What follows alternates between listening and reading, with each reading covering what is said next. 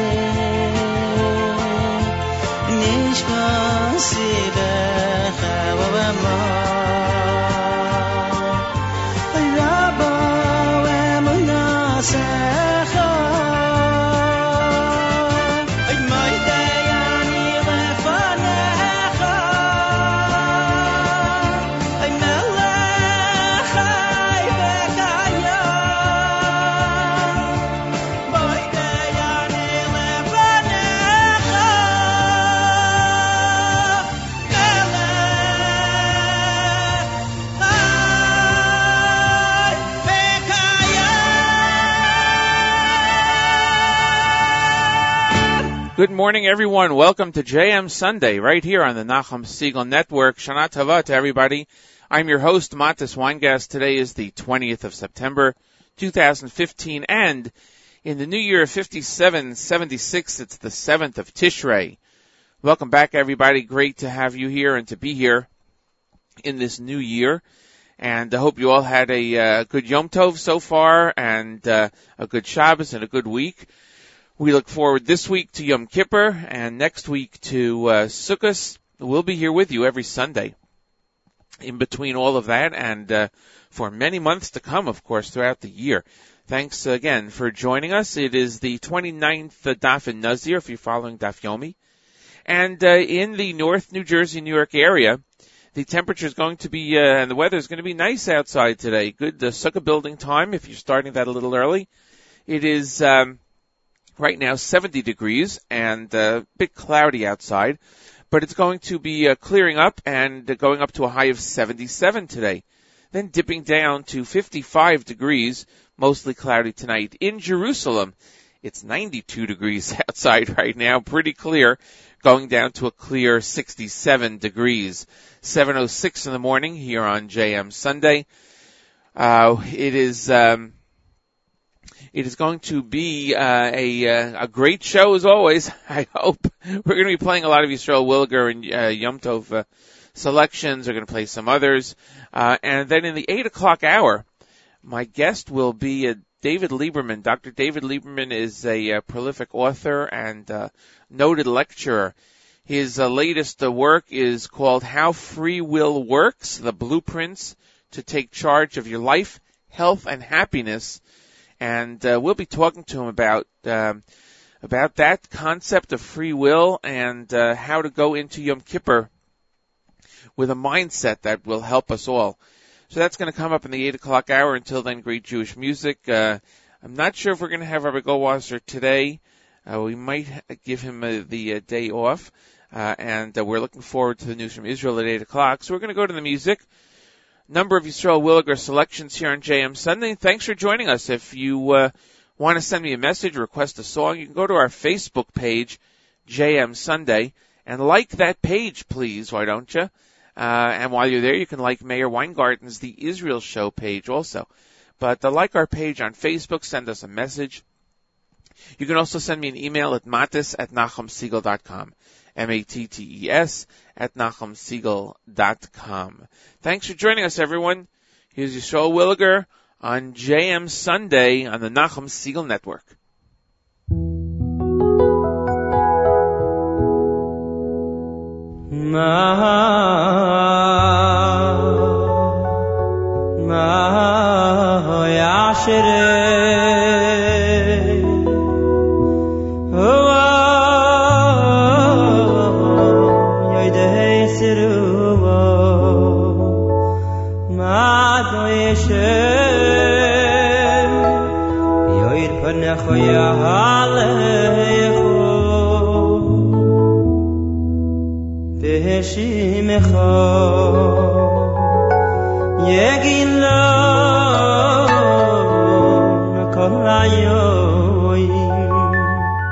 ובצדקתך יהרומו כי ספר סוזמויותו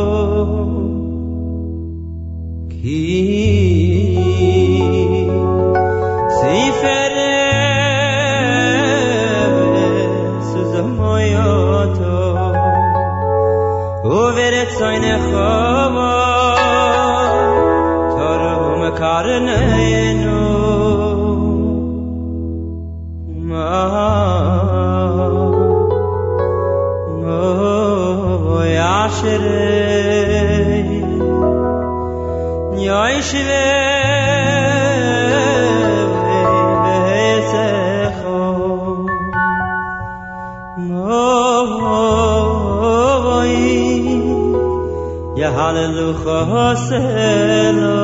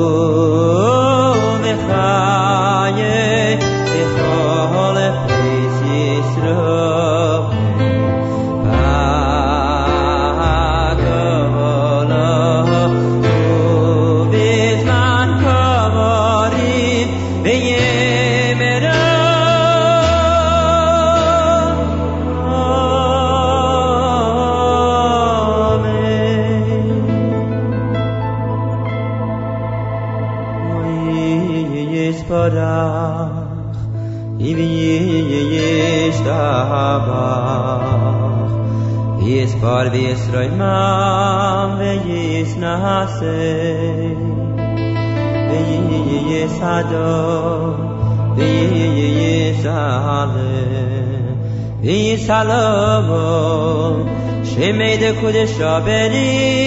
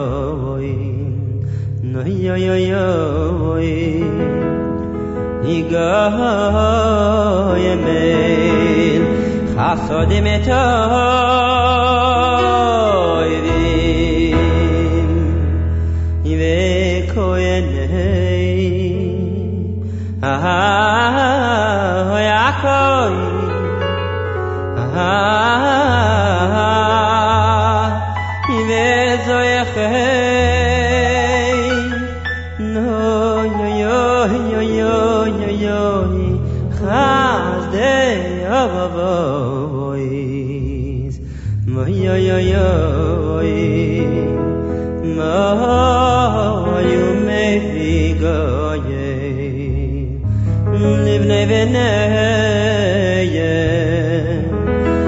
man shmoy er bi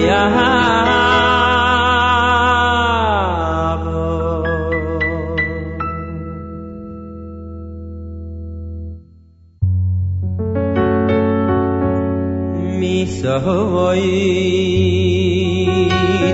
ich achvanit,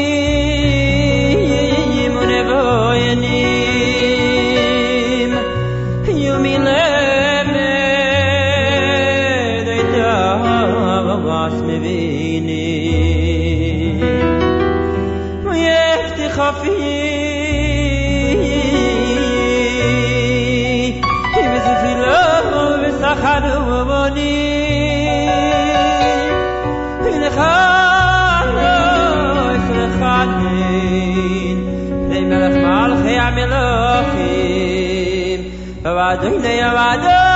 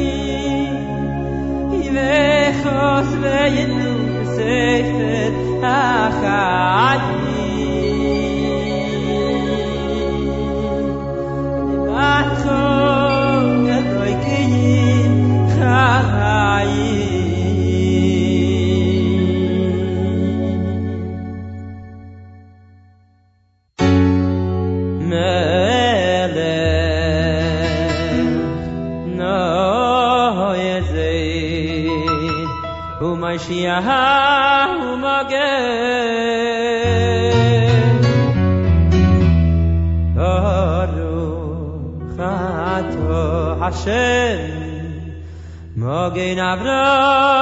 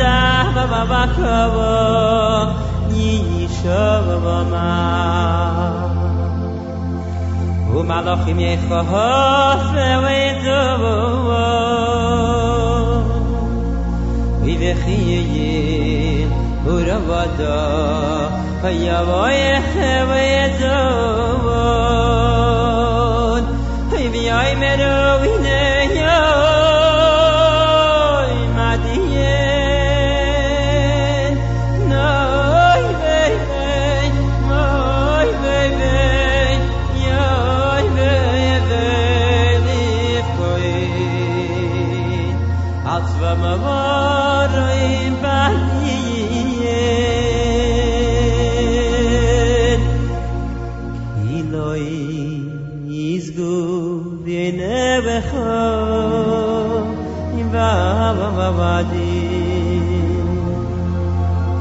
de kho ba ila bi ya de ru in le fa ki de ne be mo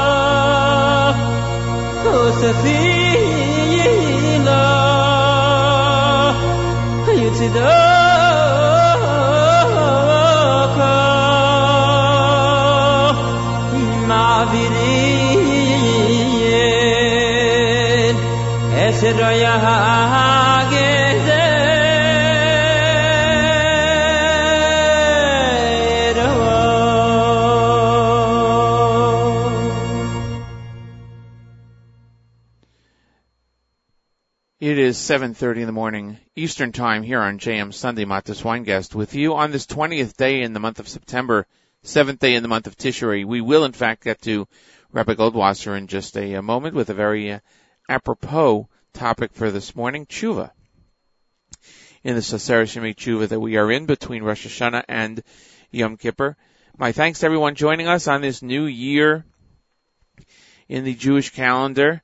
It is uh, nice outside today. It's going to be even nicer, 77 degrees Um, partly, you know, sunny, as opposed to somewhat cloudy. Um, and going down to a, a low 55 degrees tonight in Jerusalem. Right now it's 92 degrees and uh, clear, going down to 67 degrees. My uh, guest coming up in the 8 o'clock hour will be a noted author and lecturer David Lieberman. Dr. David Lieberman uh, speaks on uh, many different topics. He's a psychologist. He's written many books, and uh, we'll be talking about the one he just came out with, uh, How Free Will Works. We'll talk about that. I think it's very timely for the uh, this this time of year. So uh, we'll do that. If you uh, want to send any messages to us, if you have any questions, maybe you want to you want me to ask Dr. Lieberman, you can post them on Facebook. Go to uh, JM Sunday page over on Facebook, and you can post something over there. We'll be glad to uh, to try to get the question in. And uh, you can always like that page. That would be great. Also, appreciate that. Well, uh, let's see. Yep, let's get to Rabbi Goldwasser at this time each and every uh, Sunday through Thursday. We present to you Rabbi Goldwasser, Rabbi Goldwasser's words, Lezecha Nishmas Rav Zev, Yosef Halevi, and Esther Bas Rabbi Yosef Halevi. Here is Rabbi David Goldwasser with Morning Chizuk. Good morning. Rabbeinu Yonah cites a story in Medrash Rabbah. It relates to Yokomish Tzrurois, the son of the sister of Yosef ben Yoezer. His uncle Yosef ben Yoezer was being brought out to be hung.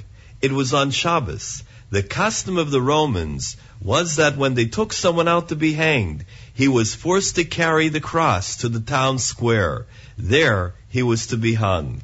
First, they would make him carry it around the town for a few hours, and then they brought him to the square. If he was too old or too weak to carry it, they would coerce other people to carry it in front of him. This is what they were doing to Yosef ben Yoezer. He was carrying this in front of him.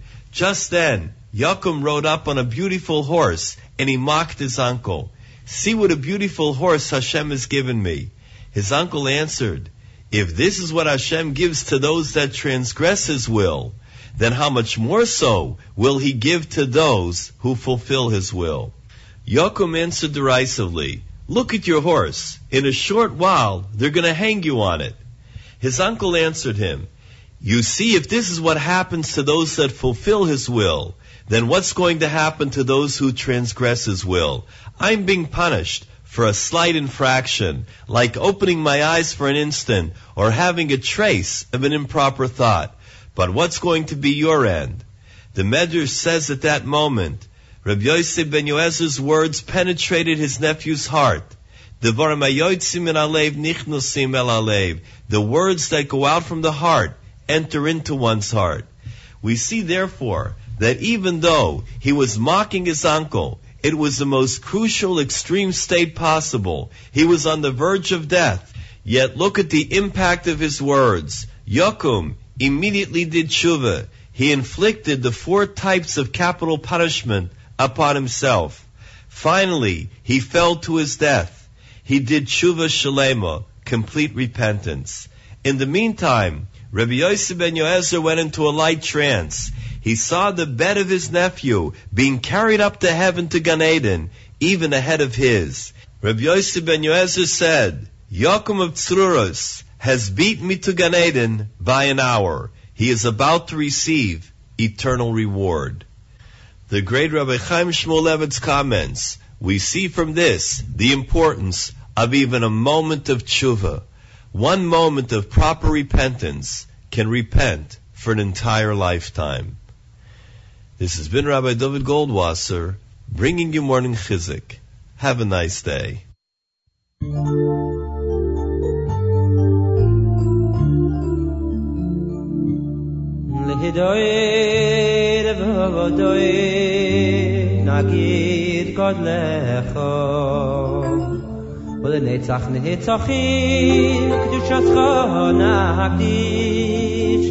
נקדיש ושבחך אלוקינו מפינו לא יבוש לעולם ועבד כי כן מלך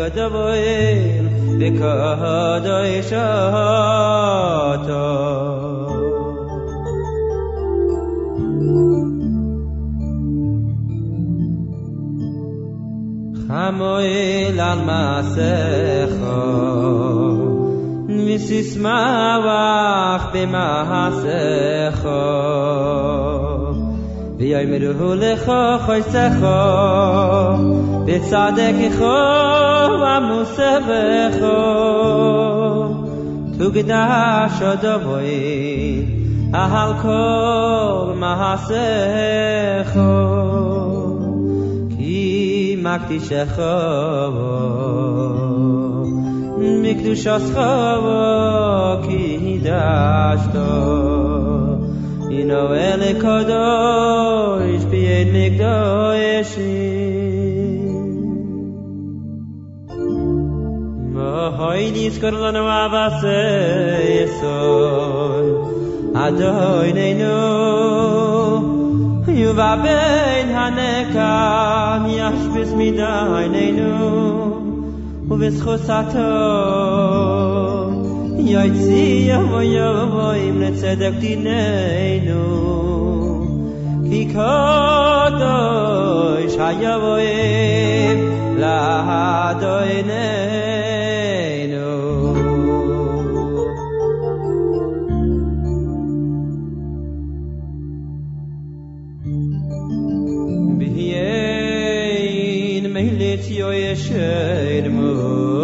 magid pesha.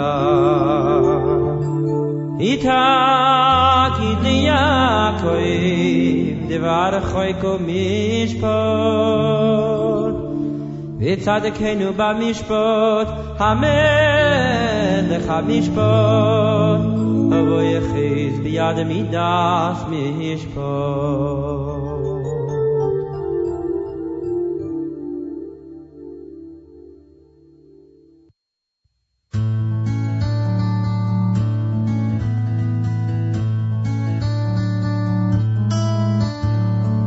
hoyn mamin im shu kelemuna hab ich kein nu voidek kin zein ist doy hoyn mamin im shu bo khitlay aber yein mi ma be foyde mi zakhas ich hoyn mamin shu goye khazo hadon ye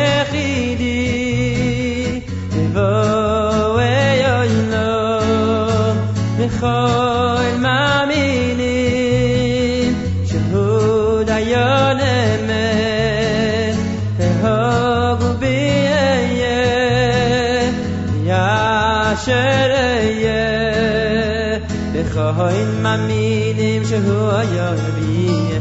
من دعی شما وای که جهیل khoin ma min im shehu vi yed bil toy az khel maskid ob toy vay zikh roynoy khoin ma min shehu ze khel ablit ha khoy se khayin khoy khoy ma min im shehu khay ve kayoy toy mum eiti lo lo yile la toy vi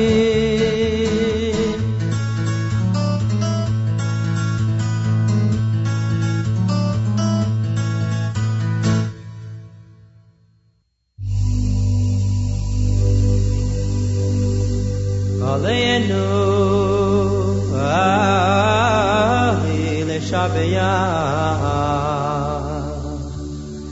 hadoy ha'koi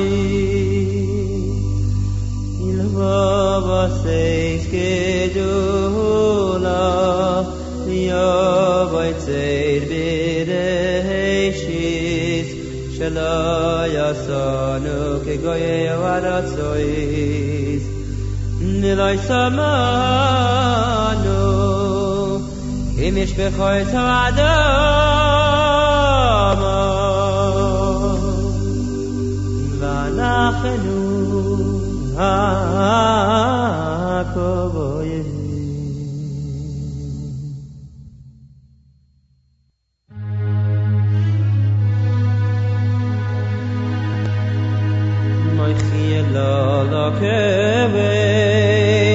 החלב בפונו אש על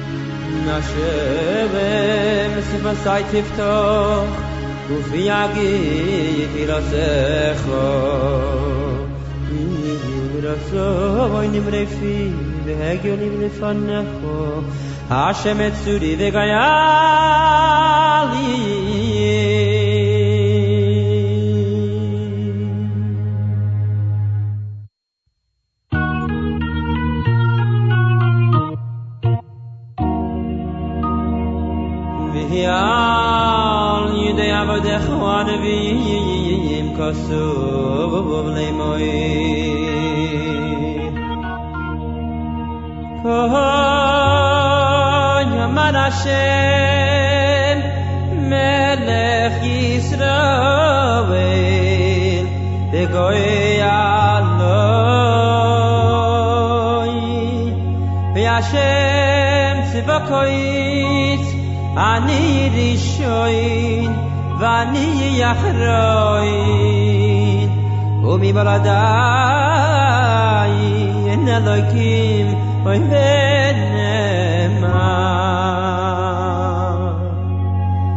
ויביאל ומשיעים בהר ציון אין לשפוט את הרסום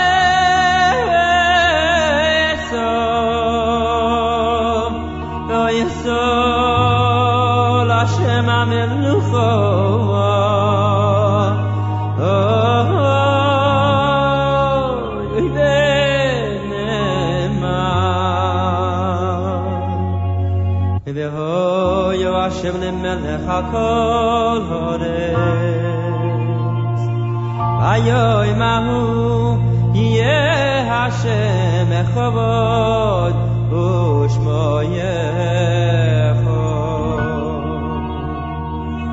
זיי se khava קאַס מוי משנאיסווע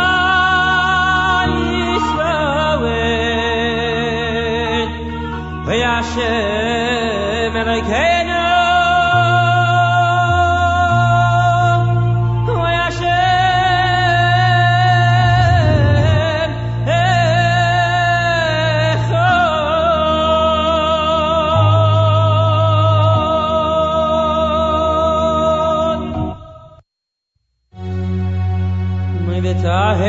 Rabbeinu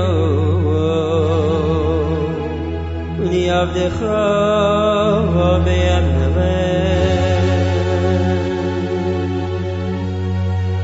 Kya Tomele Kimemes Udivore Chovemes Vika Yom Vom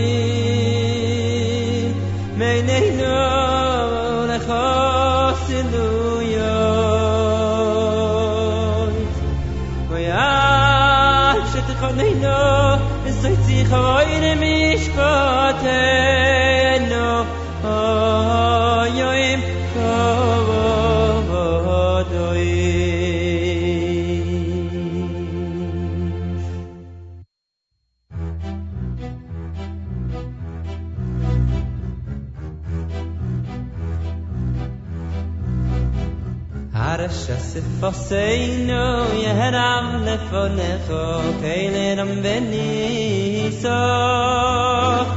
Ara shese foseinu yeram nefonecho keineram veni so. Mei venu mazin mahabitu makshib koin teki ase no Kabe bera ham yedet mal khiyo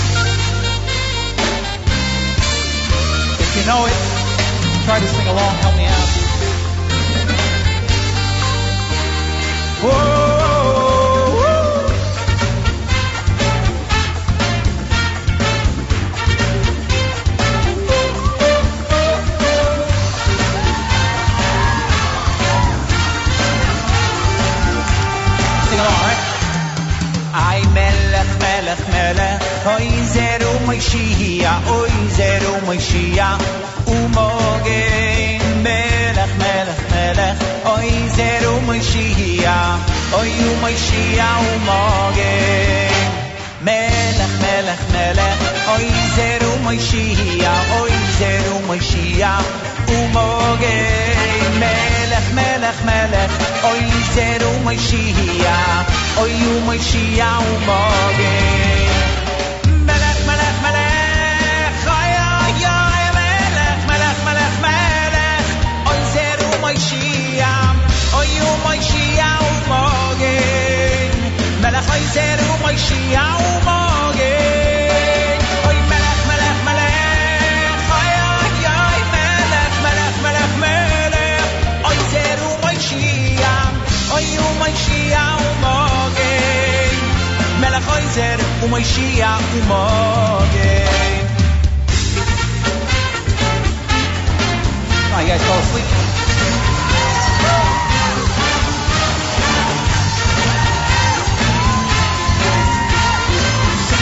along, help me out, all right? Oy, melech, melech, melech, oy zeru Moshiach. Melech, melech, melech, oy zeru Moshiach. Melech, melech, melech, oy zeru Moshiach umogen. Melech, melech, melech, oy zeru Moshiach, oy zeru Moshiach umogen. Melech, melech, melech, oy zeru Moshiach, oy u Moshiach umogen. Melech, melech, melech, oy zeru Moshiach, oy zeru Moshiach umogen. Melech, melech, melech, oy zeru Moshiach, oy u Moshiach umogen. Oy melech, melech, melech,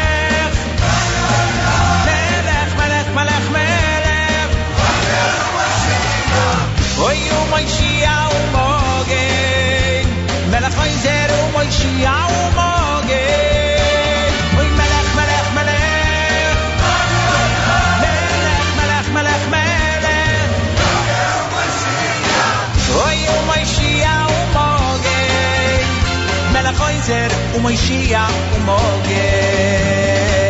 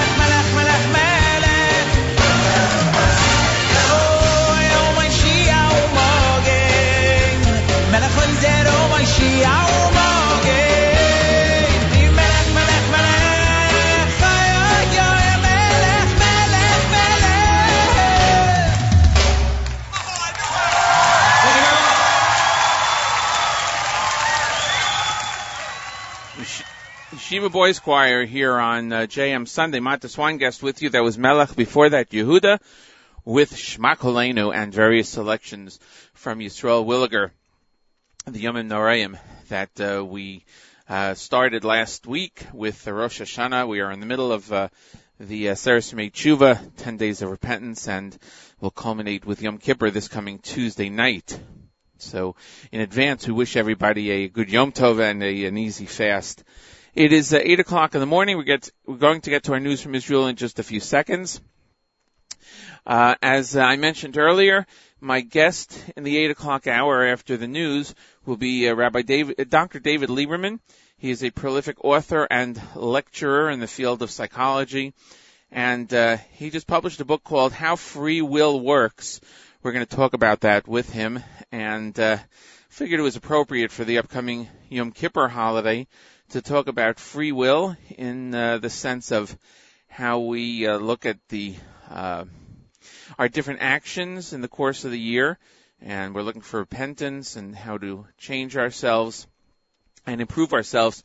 I figured it would be something timely to discuss. So we'll be doing that at about 8.15 this morning. Right now it's time for our news from Israel. Hannah Julian, Middle East news analyst and senior correspondent at jewishpress.com, joins us every Sunday morning to bring us up to date on the latest happenings in the state of Israel. Good morning and Shana Tova, Hannah Julian.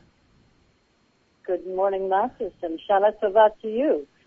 Uh, there's a lot going on, actually. Let me begin with some of the things that have been going on in Jerusalem. A Muslim woman was arrested this morning after she attacked a police officer and tried to attack a Jewish bystander in the old city of Jerusalem. Police were also forced to push back a mob of other Muslim women who were screaming and causing a disturbance in the area. The unrest continued with the arrest of a 17-year-old Jewish teen as well Police said the boy was violating the visitation rules at the Temple Mount, but no further details were released. Five Israeli Arab Knesset members, all of the members of the Joint Arab List, traveled to Amman today to meet with Jordan's King Abdullah II. The king told them uh, plainly that the Al-Aqsa Mosque on the Temple Mount is a place for Muslim prayer with no divisions and no partnerships the lawmakers told Israel Radio earlier in the day before they traveled that they were going to discuss what they called the change in the status quo at the mosque on the Temple Mount. Disturbances at the site have continued for more than a week with Arab violence forcing Israeli police to personally every Jewish visitor to the site in order to ensure their safety a number of police officers have been physically injured as a result of the violent riots there. Palestinian Arabs have been barricading themselves in the mosque where they've been stockpiling rocks, bottles, firecrackers, fire, uh, pipe bombs, Molotov cocktails. They've been using these things as weapons to throw at police and visitors to the Temple Mount compound. Uh, as with other Islamic religious sites, the Al-Aqsa Mosque has been under the legal custodianship of the Hashemite kingdom since Jordan signed the peace treaty with Israel in 1994. Jews are not allowed to pray on this site, although they are allowed to visit the area of the compound. Uh, only Muslims can enter the mosque. Prime Minister Benjamin Netanyahu reiterated last week that he has no intention whatsoever of changing that status quo. However, today he pointed out that bringing explosive materials and other weapons into the Al-Aqsa Mosque is a change to that status quo. An IDF commander sustained a leg injury today while dealing with a mob of 60 masked Palestinian Arab terrorists. They were hurling stones on the roads on the outskirts of the Jerusalem neighborhood of Har Homa. The attack took place near the checkpoint leading to the Gush Etzion Jewish community of Tekoa. An Israeli vehicle was also damaged in the attack, according to the IDF spokesperson. IDF soldiers used non-lethal means to break up the mob. The military wing of Gaza's ruling Hamas terror organization says it's captured an Israeli drone.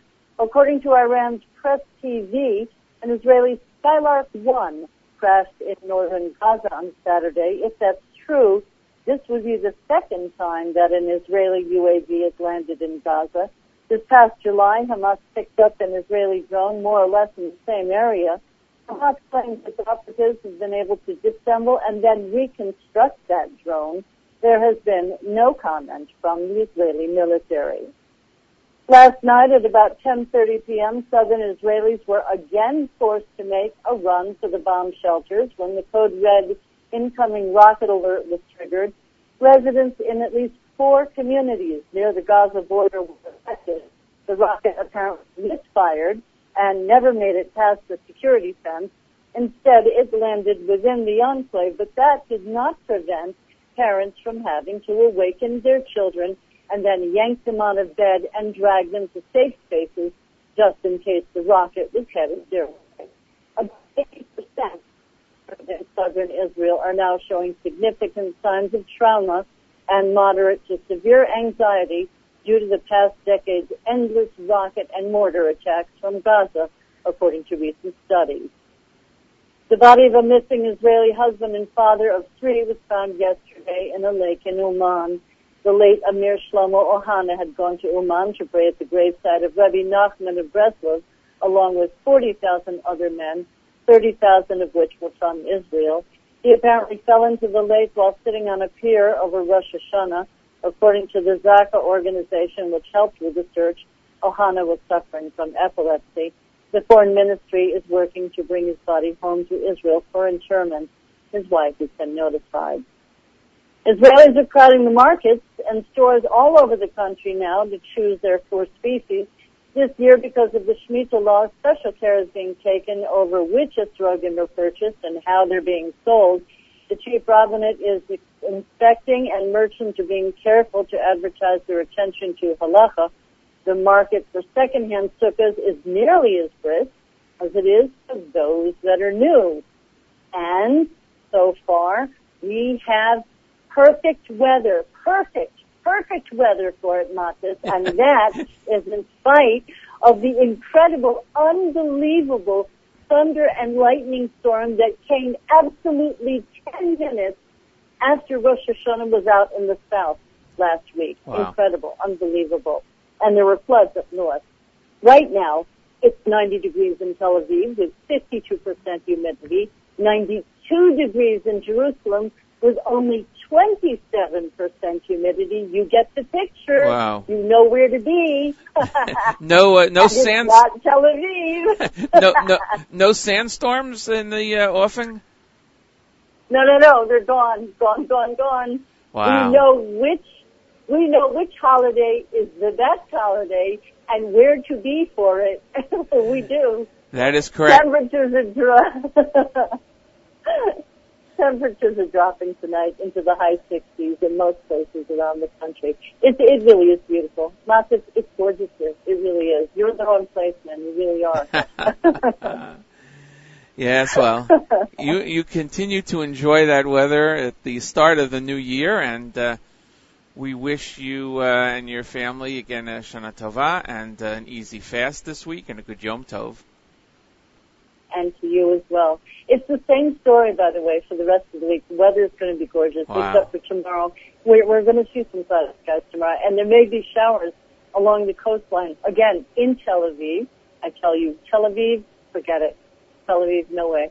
But the sun will be out the rest of the week. Also Yom Kippur, by the way, around 90 on Yom Kippur. Wear your sunscreen and put it on before the fast, and then put enough on so that it lasts. Have an easy fast, everyone. May you all be written into the book of life. Have a great week and a sparkling new year. I'm Hannah Julian for JM Sunday. Thank you so much, Hannah Julian. It's 8.09 in the morning Eastern Time here on the Nachum Segal Network, JM Sunday. Matt Wine guest with you. And we'll go to some music and coming up uh, in a few minutes, we'll be joined by uh, Dr. David Lieberman. He's a prolific author and, uh, and lecturer. We'll talk about free will. It's, uh, in his new book, free, the, uh, f- how free will works, the blueprints to take charge of your life, health, and happiness. And, uh, I think it's very timely for this Aseres Yemei Tshuva season and upcoming uh, Yom Kippur holiday. So that will be uh, coming up shortly. Right now, we're going to go to some new music by Simcha Leiner here on JM Sunday.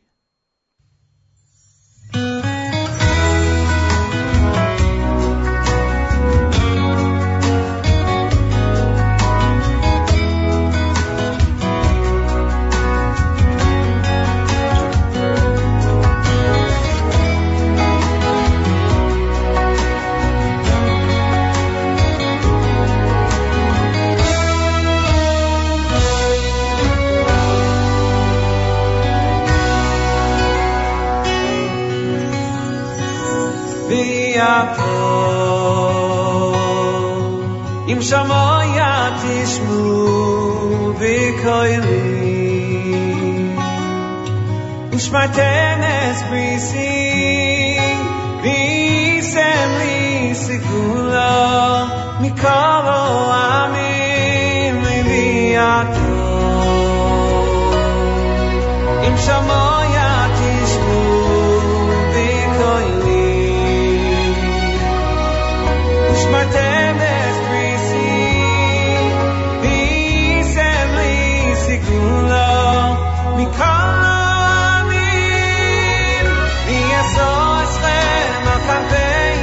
kampeini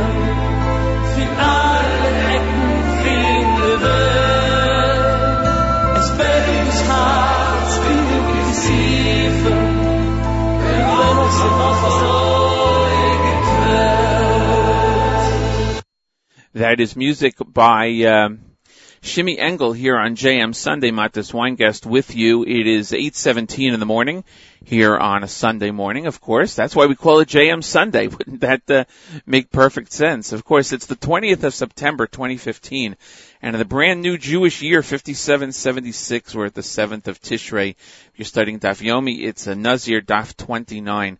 Beautiful day outside expected today. Temperature wise, 77 degrees, uh, partly cloudy, which means partly sunny. Let's look at it positively. Going tonight uh, down to a low of 55 degrees, mostly cloudy. As Hannah Julian just told us in the news from Israel, it's a 92 degrees out there today, unbelievable, and the 23% humidity, which is uh, a great uh, a great combination of numbers for uh, for the day. At this time, it gives me great pleasure to welcome to the airwaves a, uh, a very uh, noted author and uh, lecturer. His name is Ra- Dr. David Lieberman, and uh, his new book is How Free Will Works: The Blueprints to Take Charge of Your Life, Health, and Happiness. Dr. Lieberman, welcome to JM Sunday. Thanks, Mott. It's great to be with you. Thank you so much for joining us. I know you're very busy these days. Uh, I felt that it was a great time to discuss this book. It just came out not too long ago. It's published by uh, Feldheim, distributed by Feldheim, and uh, I figured in this uh, period of time, in Aseres Yemei Tshuva and coming up to Yom Kippur, the idea and the concept of free will might be something that we could discuss and people could read about when they get your book, and I encourage them to get your book. Because when we're looking to Yom Kippur to um, to look to a time of atonement and to be forgiven for the sins we've done and, and change our actions, it's very important, wouldn't you say, to uh, understand what free will is and, and what its definition is, if you will. So let's get right into it. Let me ask you, what is the definition of free will? That's a beautiful, good foundational question. So free will, or in Hebrew, Bechira, is the ability to choose right over wrong, good over evil. It is the the God-given capacity for us to shape not only the quality of our lives here, but also in the next world. And I think one of the reasons why the book has gotten so much attention is because it, while it focuses on, you know, the philosophical and hashkafa questions in terms of the dynamics of free will and divine providence and hashgacha pratis and mazel and how they all integrate, it also walks the reader through very methodically, very clearly, how the quality of our lives today affect our emotional, spiritual, and physical health right here, right now. And by making better choices, regardless of the conditions or circumstances, we find ourselves in a much greater place to have a higher sense of bitachon and a greater sense of emuna, and instill a greater degree of emotional health, which obviously is so pivotal. Now, uh, you mentioned something extremely important, which I think most people might might gloss over and not really realize. We talk about the term free. You know, free usually means it's it's freedom in this particular case, the the freedom to do anything. But in, in a way, isn't it self-limiting? Meaning, like you said, you have to have choices in order to have free will because it's a free will to choose, like you said, one thing or another. It's a, a misnomer when people think that, um, in our case, let's say, doing mitzvos or having a Torah with rules, or, or any societal part that has rules, is limiting and is not freedom. On the contrary, it that's what gives us freedom. That's exactly right. And if you look at the rest of the world definition of freedom, is being able to do whatever you feel like doing. The Torah definition of freedom is being able to do what you want to do, to rise above your nature, what you feel like doing, what looks good, feels good, and instead choose to do what is good and what is right. And that ultimately, by the way, is how we gain a sense of self-esteem. But you're right. If the ability to choose between good versus evil is exactly the mechanism that allows for free will to be activated because if we were simply left to our own devices, we wouldn't really have free will in the truest sense. And ultimately, we wouldn't get the greatest pleasure, which is to be like God. Right, of course. Now, again, in our case with the Torah, mitzvos guide us in, in some way, you know, whatever mitzvos we're doing, whatever uh, uh, category they're in, they give us a guide through life. Uh, and again, we're looking here in this discussion, at least, to get towards Yom Kippur and an idea of how people can think as they uh, as they are sitting in shul on Yom Kippur and thinking about their lives, etc., and, and what to do. So mitzvahs give us um, the uh, the fundamentals, the things that that we do. Would it be fair to say, though, that um, if we uh, if we do the mitzvos, it's almost like um, I don't know if this is the, you're going to probably tell me I'm wrong, but let me throw this at you because it's my, my thinking here. Uh, if we do the mitzvos, then we're, we're not losing some of our free will, but free will doesn't necessarily come into it. Would it be proper to say, I guess I'm asking, that not doing the mitzvos is what, is where free will comes in, not the doing of them? Does that make sense at all? Well, so you're right. I, I, I do disagree. um, so I, I, I think what you're, you're raising a good point, but it is because we have a commandment. That means that we could choose to do it or not do it. Now, there are natural consequences which our society all too frequently tries to mask. You know, whether it's, you know, uh, taking an aspirin because we overindulge, uh, or taking, um, you know, any type of means or mechanism to divert our attention from what is right and important you know, it, it's, I, I think it's perfectly legitimate to say that, you know, free will exists when we, when we have that choice before us. Now, it has to be a legitimate choice. I don't have a choice to fly or to not fly without an airplane. That's not a choice. And a, a real, genuine choice requires, you asking before what this here is, there's a lot of intricacies that go into it. You need to have a moral component. In other words, if it's simply a choice between, you know, a guy getting out of bed in the morning to go rob a bank or to hit the snooze bar and go back to bed, that while there are moral consequences, it's not really what we call a free will choice because there's no moral component to it. A moral component means is there something in here that's right or it's wrong? And while we all have our madriga, we refer to as a spiritual level, there are, as Rev Dessler explains, a certain sort of band of behaviors that hover around that line. And that's really where free will exists. My ability where I could equally choose to do something or not do something and that's the home of the hero. You mentioned Rabbi Dessler and the levels right now, and uh, let, us tie in something else then here. Uh, you, are a psychologist uh, by by trade, if you will, and I know you've written profusely in the area of psychology. And there's one particular book I have to get, or it's a pamphlet. Well, I'll look at it another time. We'll talk about it. What, what is the one about weight loss? It's, it, it, it, oh, and um, lo- losing weight without discipline or willpower. That's a yeah, great can't one. beat that one, right? right. Yeah. Uh, but getting back to this, you're writing in, a, and we are in a, um, uh, a, a society, our Jewish society, if you will where we believe it's not just the the body and the mind, but there's the soul. Um, how does this freedom uh, register? I know you talk about it in, in the book in many different places. Of where does the component come in of the soul, the body, the mind, compared to the classic psychological terms, I guess, of, of ego, id, superego, and those type of uh, concepts? Right, terrific. And to tie it into the concept of tshuva is that if you look at the three forces, the, the body of the guf, the ego, the Yetzer Hara, and the soul and the shama, they all sort of battle it out. And you know, one of the most difficult things for the ego to do is to admit that it's wrong, is to acknowledge it makes a mistake. The job of the ego, by the way, is, is a projection machine. It's like an image of how we want the rest of the world to see us. And the more energy we spend on this image, the more draining it is ultimately for us. And the wider, wider the chasm between who I am and this image that I try so desperately to project, the more draining it is. So when we apologize to somebody, you give forgiveness, you give an apology, you move from a taker to a giver in the quintessential way, which is why we generally feel so much lighter afterwards and why it's integral, really, as the research shows and Chazal told us, to our emotional health to be able to let these types of things go. And when a person acknowledges that they made a mistake and that they for uh, that they and they apologize to the person, it is very uh, emotionally uh, uh, it just it just does amazing things for emotional health because we've diminished the ego, we allow our neshama to, uh, to shine through. In much the same way, when you and accept an apology from somebody, anger is illusion of control. The Yetzer Hara, the ego, peddles the, the idea that by holding on to anger, we're powerful, we're in control. But when we simply let go, it is so amazingly freeing. And at this time of year in particular, we get so much more bang for a spiritual buck, and we move into Yom Kippur with a clean, emotional, and spiritual slate.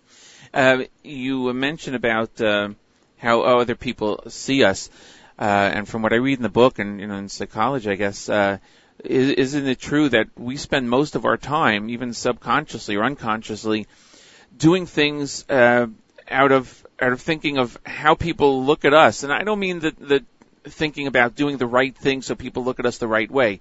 You know, like in Judaism, we, I, I'm just saying we aren't as concerned about ourselves sometimes. We're just concerned of how others see us, and we don't um, look at it as as what is this doing to ourselves in our actions. You're hitting the nail on the head, and that goes to the core of emotional health. And I can't tell you how many people I speak with, seemingly successful, well-to-do, put-together uh, people that are consumed with their image. Now, everyone wants to come across as pleasant, professional. No one, you know, we all sort of manage our perception to some extent.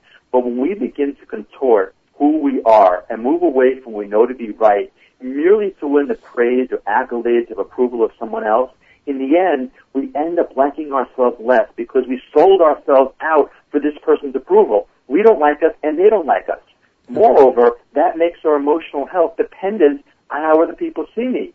That de facto is going to make me very, very unhealthy because I don't have a core of self-esteem. My self-esteem exists solely based on how you see me, which is going to make me very, very uh, moody. It's going to make me unhealthy, and ultimately, it's going to drive me towards self-destructive behaviors because the more I go with the ego, the less I like myself. But then I want to indulge in immediate gratification to try to lift my mood. But of course, as we know, we only spiral further away Right. from emotional health. It's interesting. Um, I, I don't know if there is this out there. I'm sure there is, but uh, if you take a look at the mitzvos, I wonder how many mitzvos uh, uh, there are that uh, could be said that are that are private mitzvos versus public mitzvos. I mean, we know we have certain mitzvos that we have to make public, like Hanukkah, uh, but that's you know the rabbana, the, the rabbinical afterwards. But from the Torah, the core mitzvos, how many are we do that are totally between us and Hashem, God, which we know, and others that are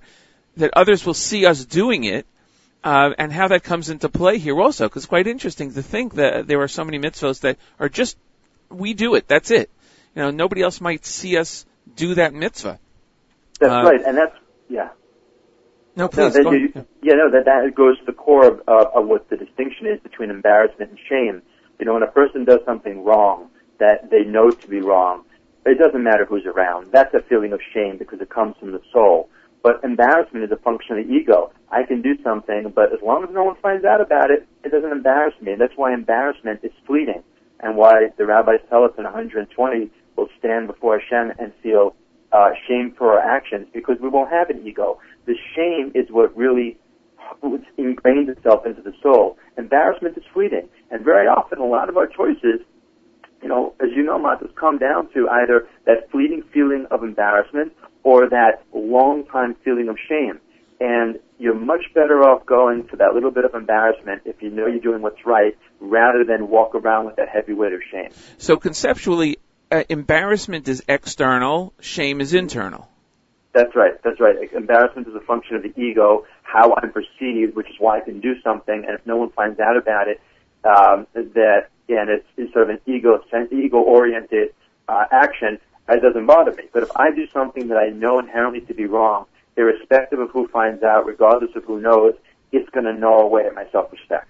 Great. Uh, my guest this morning is uh, Dr. David Lieberman. He's the author of many books and a, prof- uh, a, uh, a, a, tremendous lecturer, uh, prolific lecturer, and uh, the book we're talking about is How Free Will Works, the blueprints to take charge of your life, health, and happiness. It's available in the Jewish bookstores and on Amazon, all those places. So I would definitely suggest you go out and get it and uh, read as much as you can of it before Yontif. Uh, maybe it's something that you can uh, uh, bring to shul, and in the times that uh, you might not be uh, following everything that's uh, going on there, you can read through certain things to prepare you for the times when we're asking for forgiveness. And we're talking about how free will ties into this. Uh, to this whole concept of asking for forgiveness. Uh, so l- let me ask you this one. It's a it's a simple question that nobody's ever asked uh, in in the entire gamut of our Jewish history. How do we look at free will with the concept that Hashem knows everything?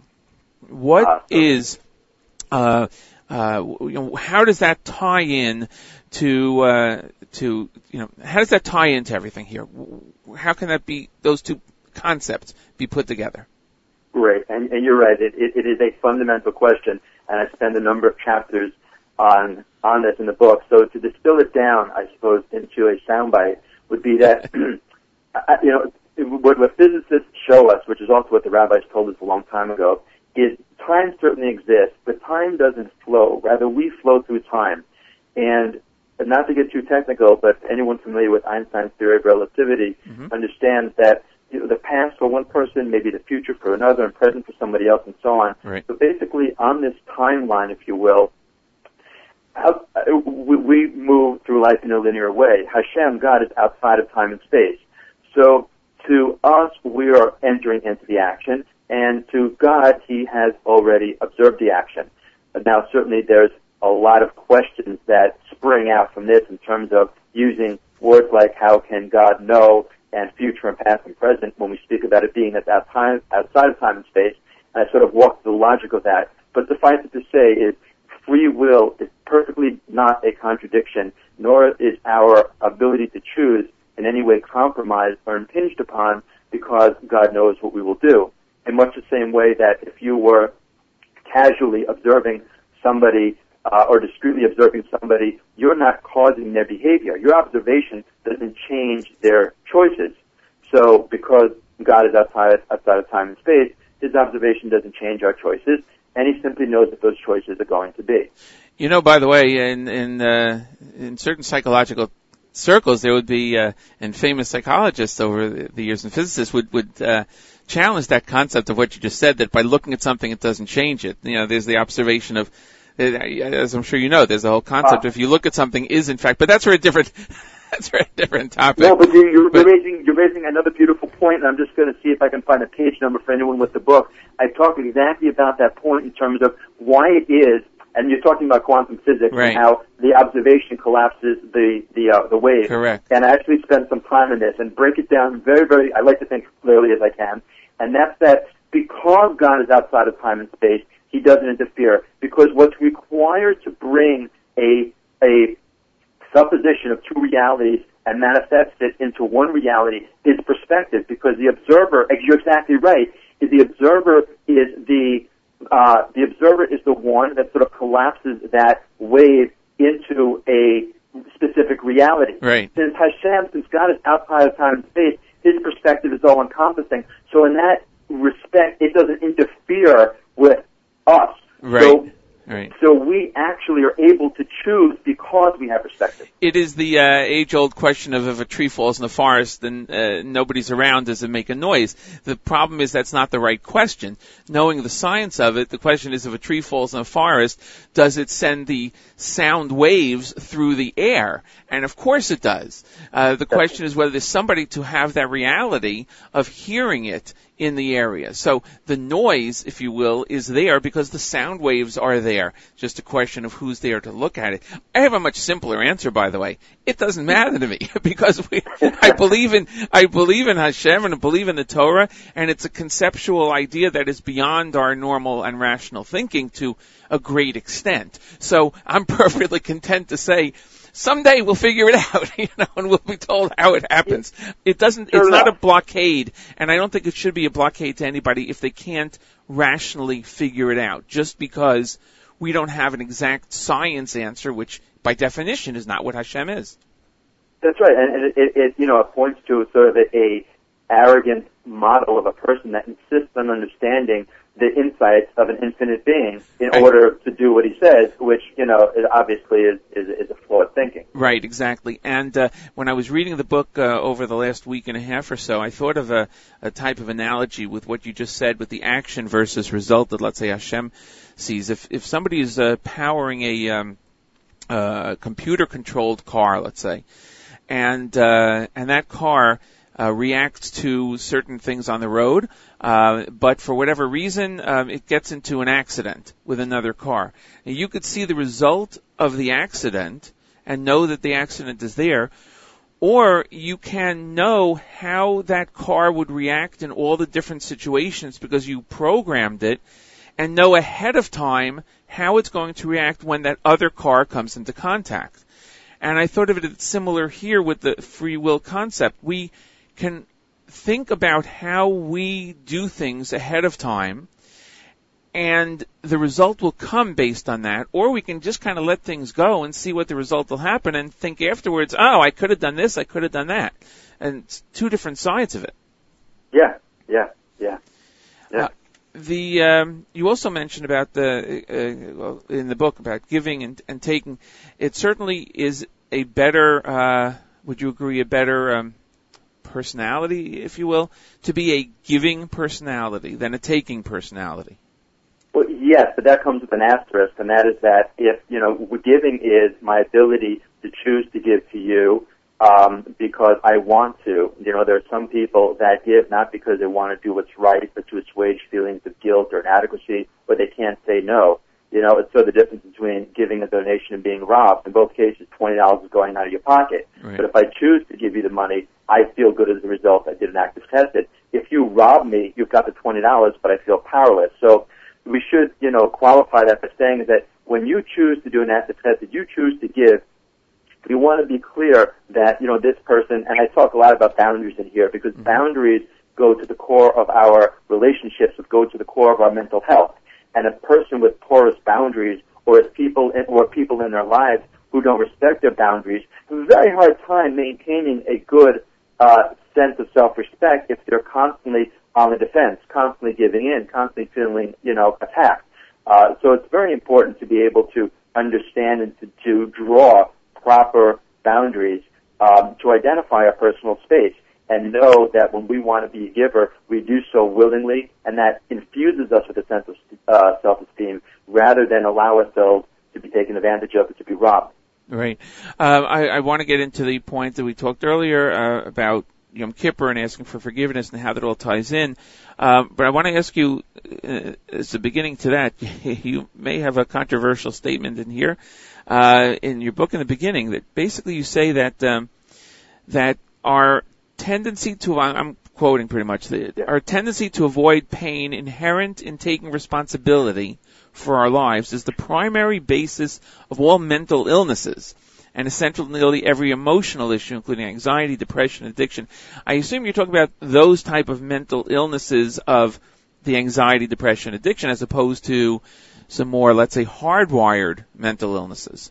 Excellent. And and and uh, first off, I gave myself a little bit of cover and included footnotes. Yes. Some, some, uh, okay. So and uh, you know there, there's some solid research to back that up. And later on in the book, I make a qualification which probably should have been uh, come at this point, quite frankly, earlier, because you're right. You know there are certain mental illnesses that are beyond the scope of our ability, capacity, and to label that person as selfish or lazy uh, is is not only reckless but completely wrong. Um, but what the research does show is that whenever we avoid responsibility, and you know, not between this from our own life, whenever we ignore an aspect of our lives and move away from what we know is right and sort of cover our eyes like a small child pretending we don't see, it simply chips away at our self-respect. But when a person is able to face their obligations, live up to their responsibilities, and be honest about that, that really is what gives us mental health. And just to walk you through the very basic model, and that is that emo- emotional health is synonymous with perspective. And that is my ability to see, accept, and respond to my world. A person who has a narrow perspective doesn't want to see reality. If they see, they don't want to accept. If they accept, they don't want to respond. Right. The degree to which we're able to see clearly, accept responsibility, and move forward, that's the healthiest person. So even if we quote unquote can't do something or can't bring ourselves to do something, acknowledging it's a responsible thing to do is much healthier than simply ignoring it or blaming someone else or saying that I don't have to do it. Right, exactly. And I mentioned that because now when we get into this this last topic of uh, of asking for forgiveness and looking at ourselves on Yom Kippur, for instance, uh, it's not enough to simply say, "Okay, I did something." Um, please forgive me. I'm going to try to change it, and I did it because I was depressed, for instance, you know, or I was addicted to something, for instance, and therefore I did X, Y, and Z. Because that's only the middle component. You have to figure out why it is that you did what you're doing to get to that point. So, how would somebody sit on Yom Kippur and ask for forgiveness if they're not really aware of why they did what they did? Or of um, what brought them to that level to do something. It's simply, it's simply, it's easy to say, okay, I didn't observe this mitzvah, or I did one of these negative uh, commandments, meaning I, you know, I stole or whatever it is.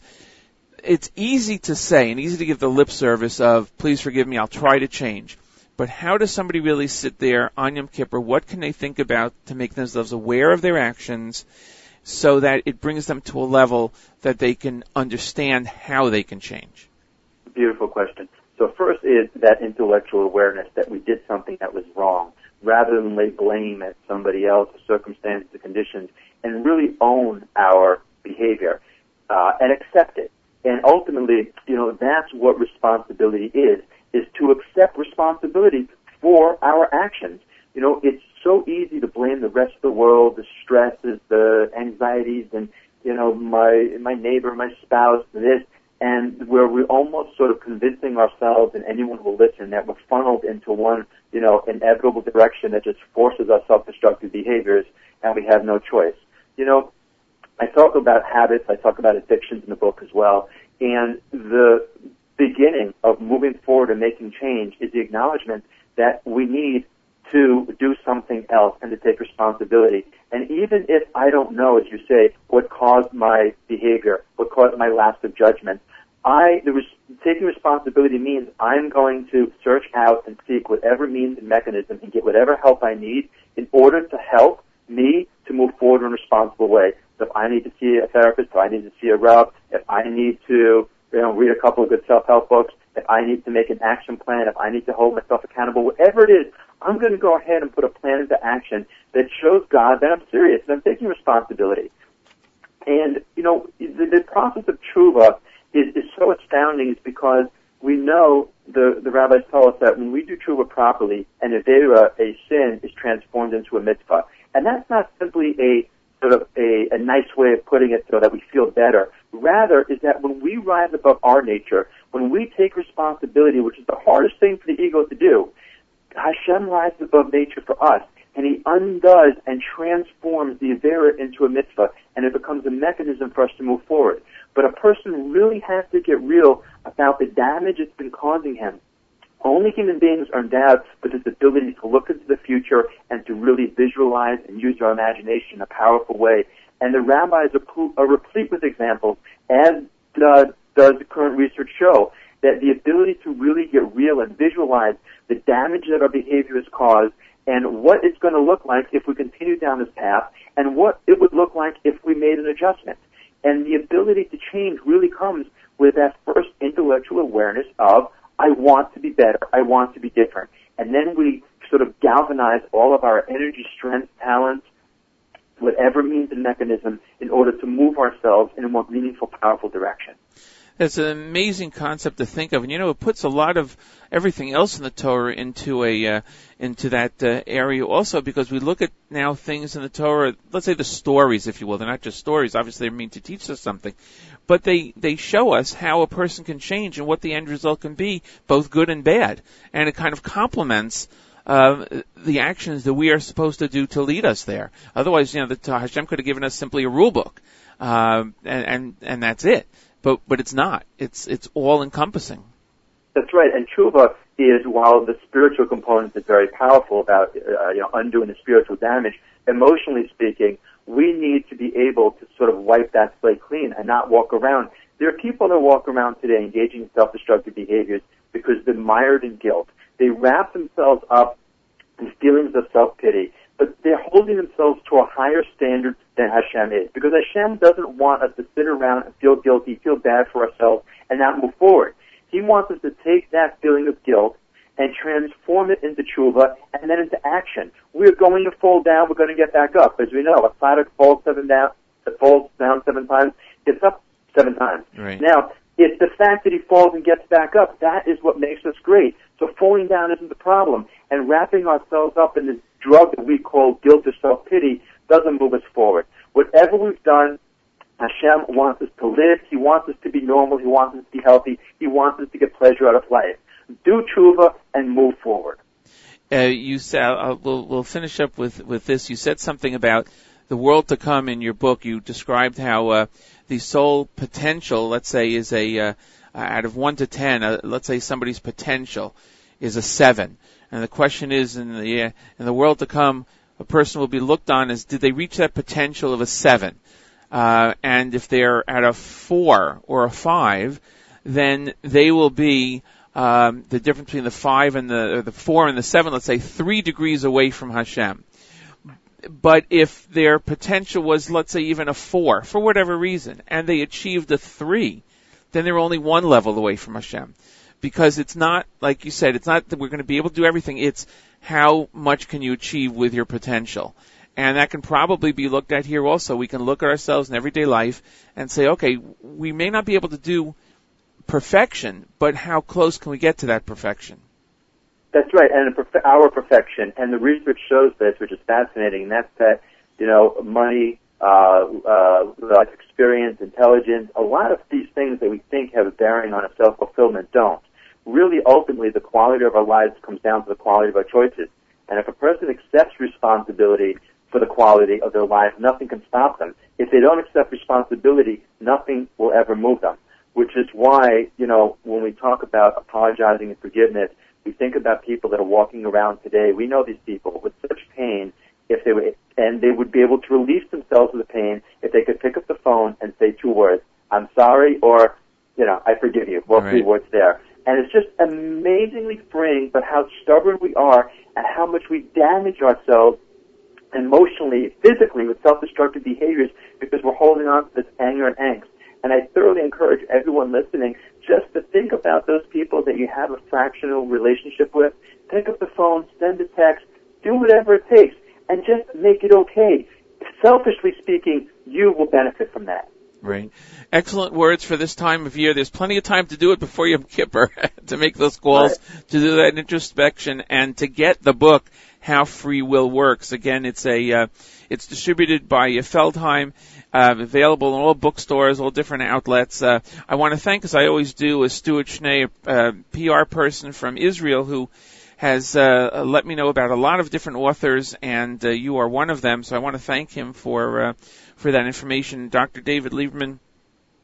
Again, I want to thank you for joining us. I wish we had more time. We definitely have to have you on again uh, to talk about uh, this and some of the other topics uh, about which you've written and about which you speak. Uh, and I look forward to that and hope you will do us the honor of joining us again in the future. I welcome the opportunity. Thanks so much. And you really, it's, it's uh, it was a very enjoyable interview. Clearly, you read the book, you know it well, and I appreciate that. That always shines through. And uh, You have a you have a terrific show.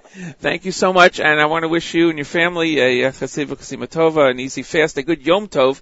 People should always remember that uh, Yom Kippur is a Yom Tov. It's a uh, it's a I don't know if happy is the right word, but it certainly is not a, a sad day. It's a it's a day of introspection, but it's a happy day. Right? Right. Isn't that something we should think about, uh, you know, conceptually, psychologically? It, it's a happy time. It's a Yom Tov. It's a good day. That's right, and it's a day filled with opportunity. Absolutely. Thank you again, and we look forward to speaking with you very soon. Be well, Matis. Thank you. Take care. Uh, that was Dr. David Lieberman here on JM Sunday. Uh, my thanks to him for joining us, and uh, we look forward to him coming back here. Uh, I hope uh, soon. We have a couple more minutes before we end the show. We're going to hear from some uh, Avram David with uh, Yalom here on JM Sunday on the Nachum Segal Network.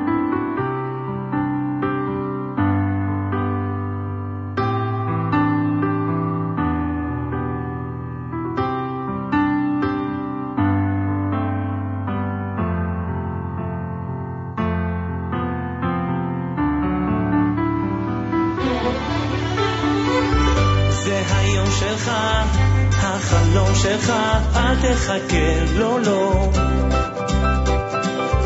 והיום הזה הוא הכי יפה, אל תחכה, נו, נו. אין מחר, אין אתמול, יש רק יום אחד, תעשה בו הכל, והיום הזה לא חוזר, הוא עובר.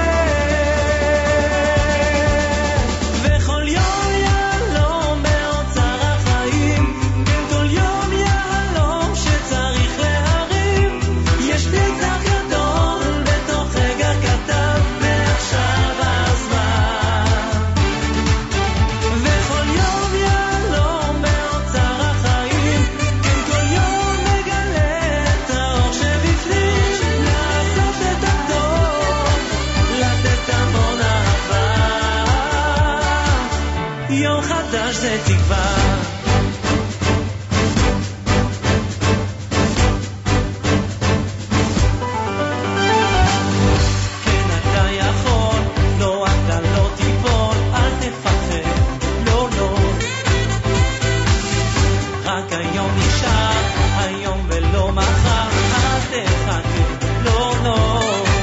אין מחר, אין אתמול, יש רק יום אחד.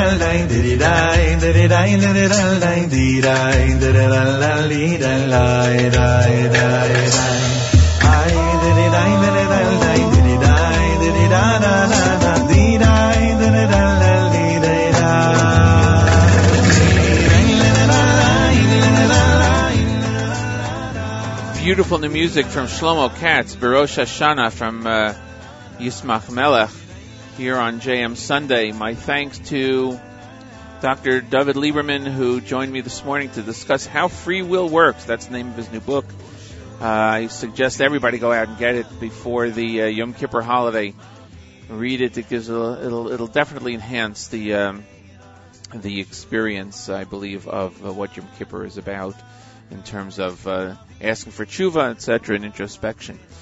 We're going to get ready to finish up this morning. My thanks again, everybody, for joining us, and uh, wish everybody a, a good uh, Yom Tov, an easy fast, and uh, we'll be back, God willing, next week here on JM Sunday, and continue uh, for quite a long time. We won't have a Sunday to miss for a while, so uh, we look forward to having you all join us. Again, when you get a chance, like us on our Facebook page, JM Sunday. Go ahead and like the Israel Show page, also the Meir, Meir Weingarten has. He does the show on Monday mornings immediately after JM in the AM exclusively on the stream at 9 a.m. Nachum will be back in uh, tomorrow morning at 6 a.m. And another abbreviated week for Nachum. Uh, it'll be an abbreviated week for the next few weeks with uh, Yom Kippur and Sukkot and Shemini Atzeres and Simchas Torah coming up. Great programming continues all day long on the stream here on JM, excuse me, here on uh, the Nachum Segal Network. We are JM Sunday, part of that network. Thanks again, everyone. Looking forward to seeing you next week right here on JM Sunday.